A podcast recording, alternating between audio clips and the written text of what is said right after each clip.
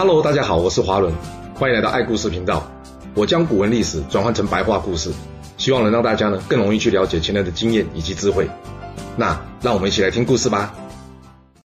上次我们说到呢，彭越正式举兵，而他第一道军令呢，就是要大家隔天一早一起来参加这个起兵典礼。隔天一早，这一群人呢姗姗来迟，而这迟到的呢多达十多位。更离谱的是，有人睡到了快到中午才到。哇，不会吧？就这点决心，还想要起兵造反呢？嗯，是的。等大家都到齐之后呢，这彭越对大家说：“之前我就跟你们说了很多次，我老了。”原先不想举兵起事，但是你们硬要我这么做，结果今天我的第一道命令，你们竟然就有十多个人无法遵守。只要是按照军法将这违规的人一一杀了，这会使我们还没出发就要损失一批战力。嗯，那这样吧，来，将这最后一名到了给我拖出去斩了。大家一听，老大你开玩笑的吧？干嘛那么认真啊？啊，好了，下次我们会乖乖准时到啊，这次就算了吧。面对众人的嬉皮笑脸，彭越完全没在理这帮人。他是自顾自的叫人：“来，直接将这迟到给我拖出去斩了！”我不会吧？玩真的？当然，既然要做，就得像个样子。从今天起，我们就是军队，不再是盗贼。谁再敢违抗军令者，这个人就是他的样板。说完，彭越领着大伙起事，展开了他的传奇故事。而彭越在起兵之后呢，开始积极的收纳各诸侯的散兵，来扩增自己的实力。很快的，他的部队呢，从上百人达到了上千人。而这时，刚好遇上刘邦西进的部队，双方相遇在这昌邑。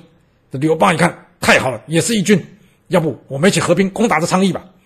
刘邦的建议对彭越来说是非常有吸引力的。毕竟刘邦才刚刚战胜这秦军，而彭越军队不管将后如何，若能在这与刘邦军队联手。多少可以减轻伤亡，而且增加战斗经验，所以他二话不说，欣然接受刘邦的建议，然后开始联手猛攻的昌邑。那这汉初三大名将彭越，他的第一场处女秀表现如何呢？嗯，很抱歉，并不是每个英雄起手式都这么顺利的，而彭越就是这样。刘邦与彭越的联军并未攻下昌邑，由于秦军选择坚守不出城应战，若硬是要用这少量士兵攻下昌邑，势必对自己造来很大伤亡。所以刘邦决定改变策略，他要先召集军队，看看能否创造兵力上的优势之后，再来经过这昌邑城。对于这个决定，彭越也表示同意。于是两人分头行动，刘邦改向西去寻求兵源，而彭越则是依旧在这巨野召集之前魏国被杀散的士兵。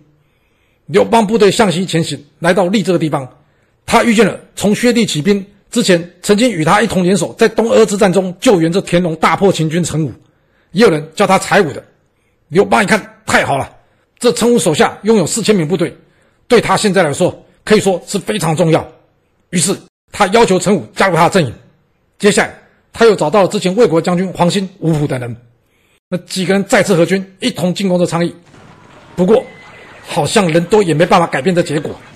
虽然这次他们大破秦军，但刘邦依旧无法攻下昌邑。那该怎么办？继续招兵，继续打吗？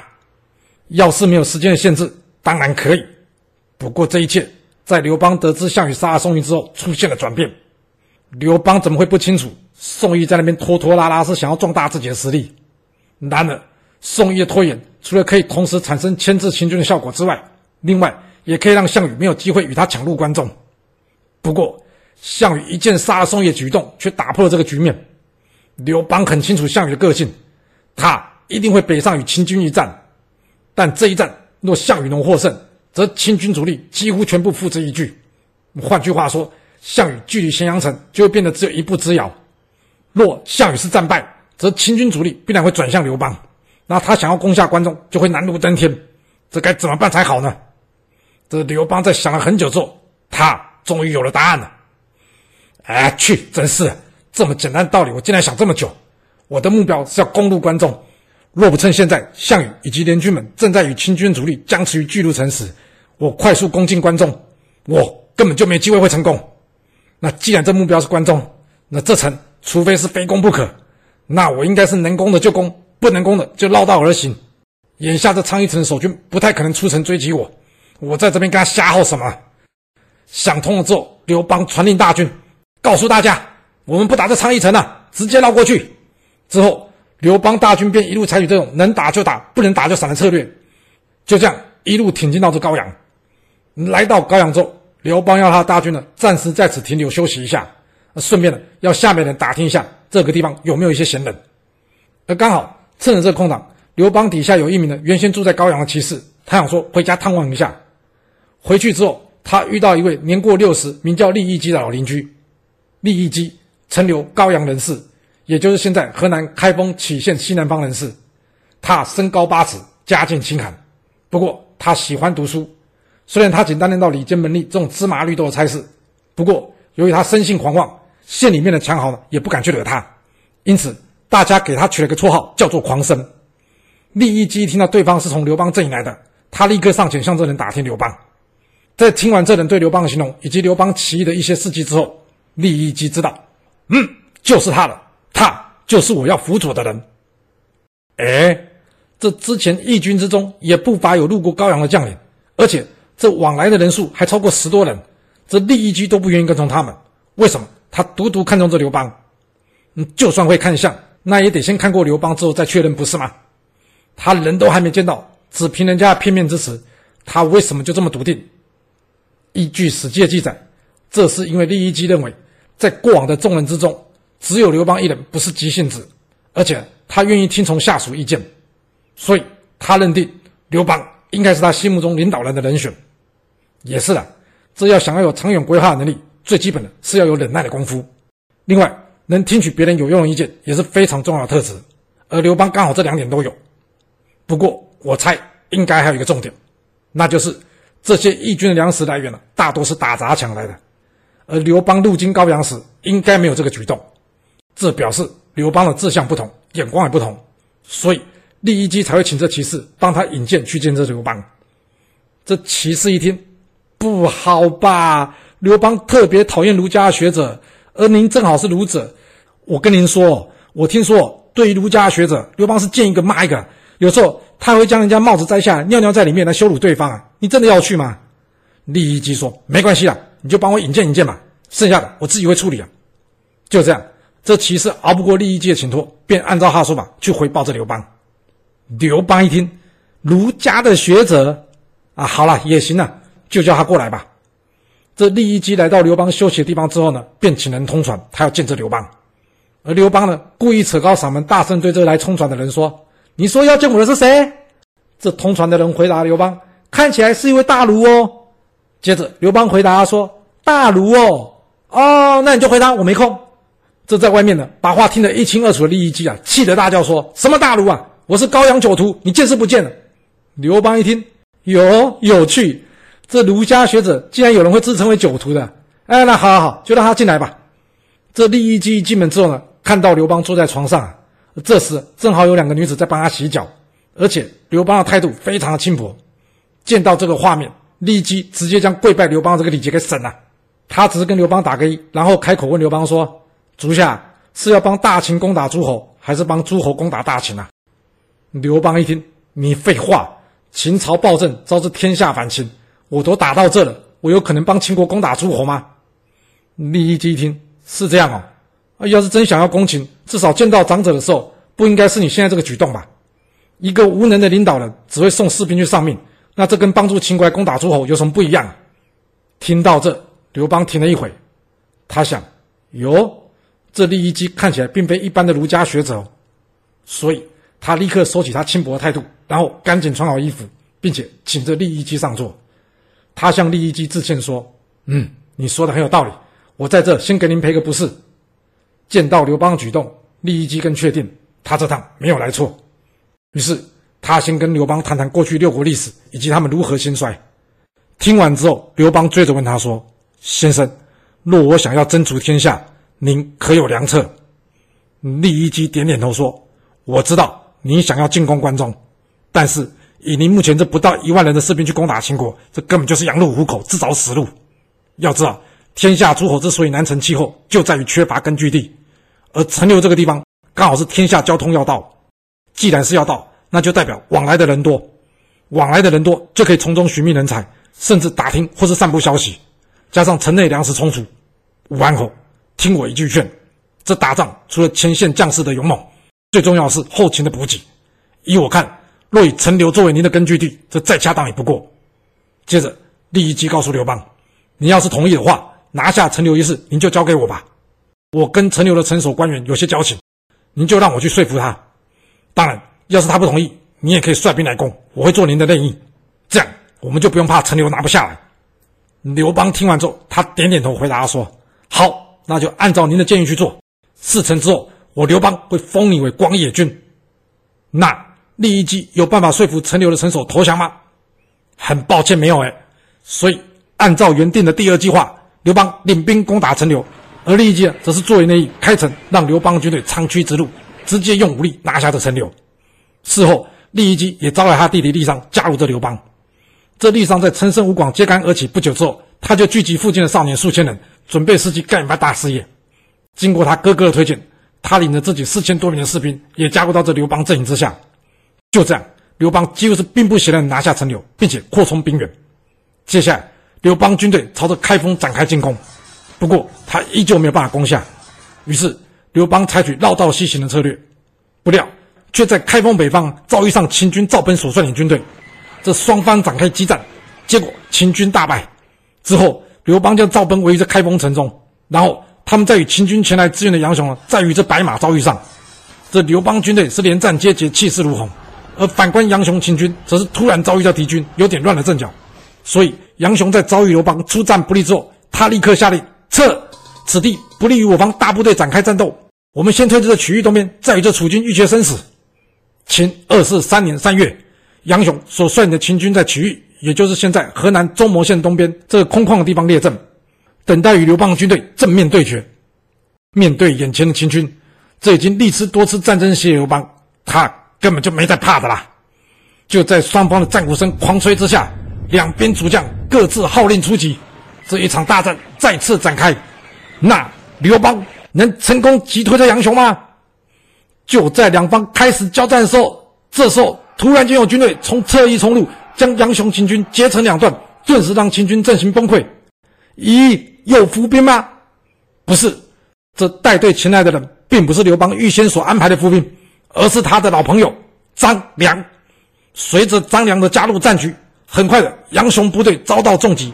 为了避免全军覆没，杨雄下令秦军退守至荥阳，也就是现在河南郑州荥阳市。就这样。刘邦大军再下一城，朝西再挺进一步，而樊哙也在此战之后，因为连续立有战功，受封为咸城君。看到张良率兵前来，刘邦开心啦、他问张良与韩王城的近况，张良如实的告诉刘邦说：“沛公，你也在这附近打了几场仗，你应该知道，此地虽为韩国故地，但距离秦国首都实在太近了，所以到处都有秦军的把守。我与韩王虽然夺下几城，但是因为兵力不足，后继无力。”所以又遭秦军夺回，就这样来来回回，目前只能在颍川郡成为这边的游兵，也就是没有根据地的游击部队了。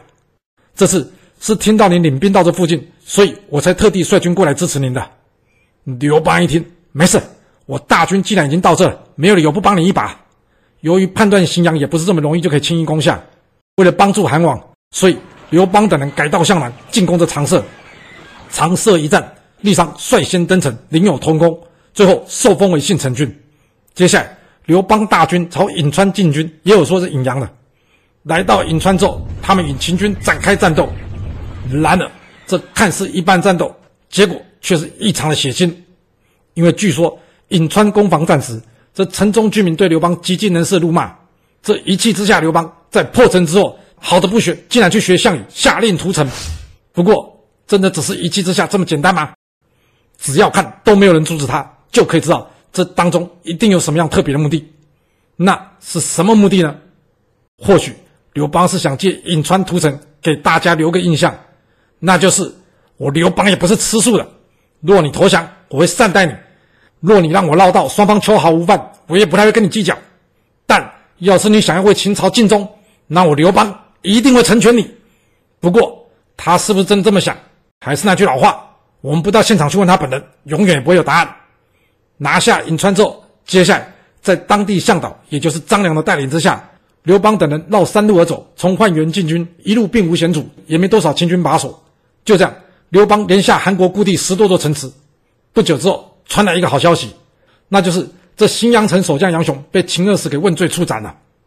这下这附近没有能战的秦军了，对他们来说可算是松了一口气。然而，也就是在此时，却又传来了另外一个坏消息，那就是赵国的将军司马昂也准备渡河入关。刘邦一听，糟，没想到这项羽竟然这么快就击败巨鹿的秦军，章邯不知道可以支持多久。若照这样下去，只怕项羽会先他一步进入这关中，那到时他想要封王的美梦就泡汤了。于是刘邦打算取道洛阳，从这最短路程进军关中。不过张良提醒他，洛阳是军事重镇，此处秦军多不胜数。以他们目前兵力，根本难以通过，所以他不建议走洛阳。然而话是这么说，但不试一下怎么知道呢？所以刘邦决定，他先是领军北上，与这秦军战于平阴，然后攻武阳、下轩辕、侯氏，断绝黄河渡口。他想，至少要先让这司马昂不要那么容易过来。接着他回头引起这原先被围于开封城的赵奔秦军于师北，并且再次将他击败。然后刘邦大军转向南方，与这秦军战于洛阳之东。虽然夏侯婴在此战以车战表现优异，受封为腾公，但面对眼前这一波一波接踵而来、打都打不完的秦军，这该如何是好呢？此时，一旁的张良再次告诉刘邦说：“沛公，若你想要进攻关中，或许我们可以考虑从南阳走武关过去，这样会更有机会。”刘邦一想，绕远路嘛，嗯，张良在这一带当游击队这么久了，对这里可以算是熟门熟路了。这可以从我们之前由淮原进军时一路并无险阻可以证明，也是眼下无法攻下这洛阳，若持续在这坚持，将没有办法有进展。于是他告诉大家：“好，我们就听子房的，改走南阳入关。”决定好之后，他让这韩王城留守这阳宅，并且在韩王城的同意之下，让张良与他一同随行，继续西进。听到刘邦大军前来南阳，这南阳郡守吕弋并没有选择守在城中，他决定了要主动出城迎战。双方大战于秋冬，结果吕弋不敌刘邦，战败退守宛城。刘邦一看，行了，这吕弋退回去了，那我们就不用理他了。大家随我绕过这宛城，继续朝着武关前进吧。见到这，张良向刘邦建议说：“沛公，我知道你急着要进关中，但是前方秦军虽不如洛阳，但也不在少数啊。要是将来我方前方战事进行的不顺利的话，这时若又遇到吕弋率军从后方来偷袭，那我们将陷入腹背受敌的危险，这会对我军十分不利。”所以我建议宛城，我们必须攻下，不可以绕过他继续前行。刘邦一听，不绕过宛城，要攻下宛城，但是我都已经下令了。张良笑着对刘邦说：“没事，就是因为你刚刚下令绕过宛城，我猜这宛城这时候守备必然松懈。您只要这么做，这么做就行了。”这刘邦一听，哎，妙，好，就照你说的这么做吧。那张良打算怎么做呢？隔天一早，当吕弋一起床。他原先以为刘邦已经离开了，没想到出现在他眼前的竟然是刘邦的军队。吕弋一看，不会吧？这刘邦军队到底有多少人呐？嗯，怎么这么说呢？因为在他眼前，这刘邦部队可是将这宛城一层一层的围了个三层。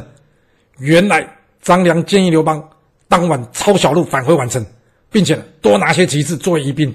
让吕弋无法正确判断他们士兵人数。张良告诉刘邦说：“这吕弋才刚刚吃完败仗，要是看到我们有这么多楚军过来，他一定会吓尿投降的。”那吕弋真的会吓尿吗？没了。不过他吓死了，看到眼前旗海飘扬的楚军，吕弋知道他难以战胜，所以他决定了要以死报国。